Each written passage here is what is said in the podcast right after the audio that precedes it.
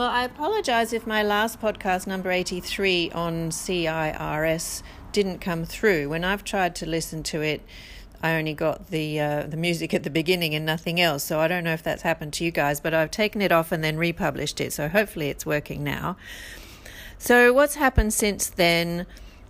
Um, I've listened to that episode again and I thought, oh, I'm the queen of flip flopping.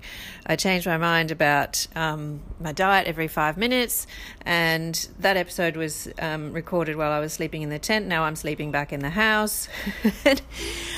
um, and it's true, I do change my mind a lot about what to do. I decide, right, I'm going to sleep in the tent because that's eight hours per day less in a moldy environment and I've got mold illness, so that's going to be good for me. And I sleep in a tent for a week and a bit, and then I come back in. Um, and there are reasons, of course, there are reasons. And it's a it's a good example of something that's tricky in the modern world because there are reasons on both sides um, of the equation, and it's actually quite hard to make a decision. But my problem isn't so much in making the decision as in sticking with it. Um, and it's kind of like walking a tightrope because, on the one hand, there's being completely dogmatic and inflexible. I've made this decision. I will never change my mind. This is me, no matter what happens. So even if bushfires take the bush, or if marauding packs of ice addicts start invading the beach, I will sleep on the beach no matter what. So there's that.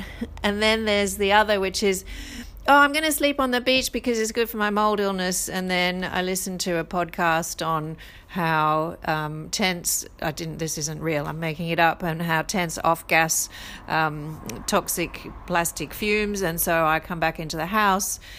Um, and then I listened to another podcast saying, well, actually, the toxic fumes are not much of an issue. So then I go back to the beach. And I'm, I'm definitely more on that side of the equation, I think. But it's very tempting for me to beat myself up and say, oh, you're such a flip flopper, you're always changing your mind. And that's not really helpful because it's a, it is a tightrope.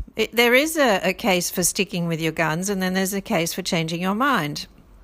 And each case has to be made individually. And it's not straightforward and not easy. And for me to beat myself up and go, oh, you're a flip flopper, that's just me using black and white thinking, archaic thinking dogmatic and unhelpful and immature thinking. So I'm not going to do that. But at the same time, I probably could do with a bit more consistency. So I have changed my mind about the tent. There are various factors involved. I mean, I won't even bother going into them. There's pros on one side and pros on the other side, and they seem to more or less balance each other out. And then the decision to start incorporating some plant foods. Again, I mean, when I listened to that episode on why I would recommit to the uh, PKD, um, the thing that stands out to me is it is the only proven way I have found or heard of so far to heal intestinal permeability. Therefore, it, of course, it's worth doing. And I also heard and understood the importance of I'm in a relationship with a new naturopath.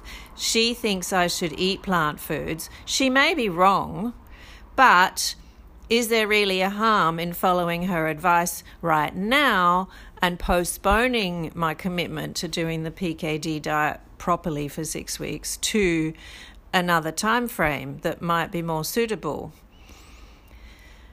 And I don't know. I don't know what the real the, the right answer is. I don't think you can ever really know what the right answer is. There are always going to be factors on one side and factors on the other. And I'm always going to have to just use a mixture of my common sense with my life experiences, with what I know, with my gut feeling and my instinct.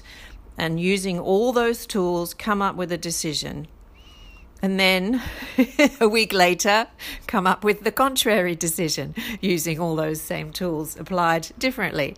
And I'm just going to have to navigate my way through life in that manner, knowing knowing that over time those skills will become refined and better and I'll make better and better decisions and not hampering myself with the extra burden, the extra stress the extra obstacle of going over my every decision and my every change of mind with this critical attitude and this accusatory attitude, because that's not particularly helpful. So, where am I right now? I'm following the naturopath's advice at the moment, and I'm having a bit of avocado and a bit of coconut oil. And without her mentioning this, I'm also adding a little bit of mixed herbs and pepper to my cooking of meat, just for variety and the odd herbal tea. And I'm feeling all right with all of that.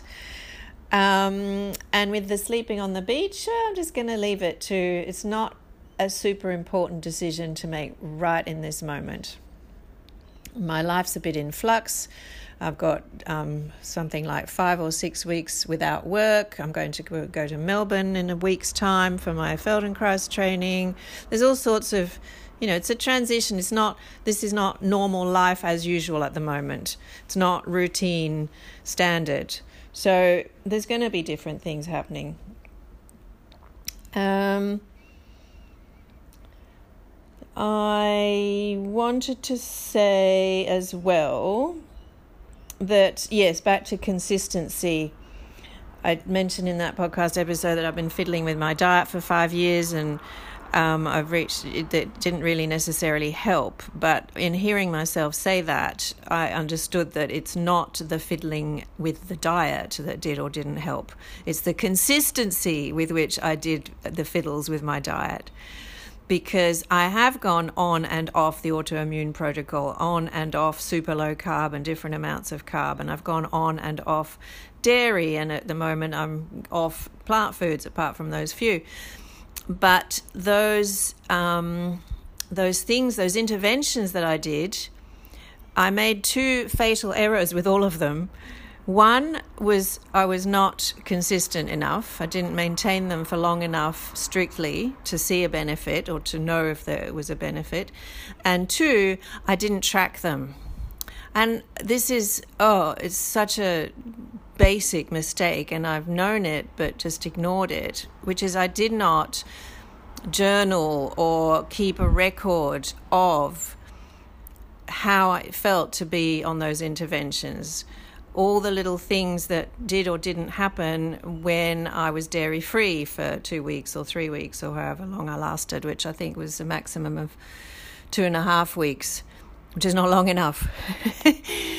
um, and I've just begun health journaling because the naturopath told me to. And I've always, always known that it was a good idea. I've always told my patients to do it, and I've never actually done it properly. I've started to and then given up after three days and done a half hearted job of it, but not done it properly.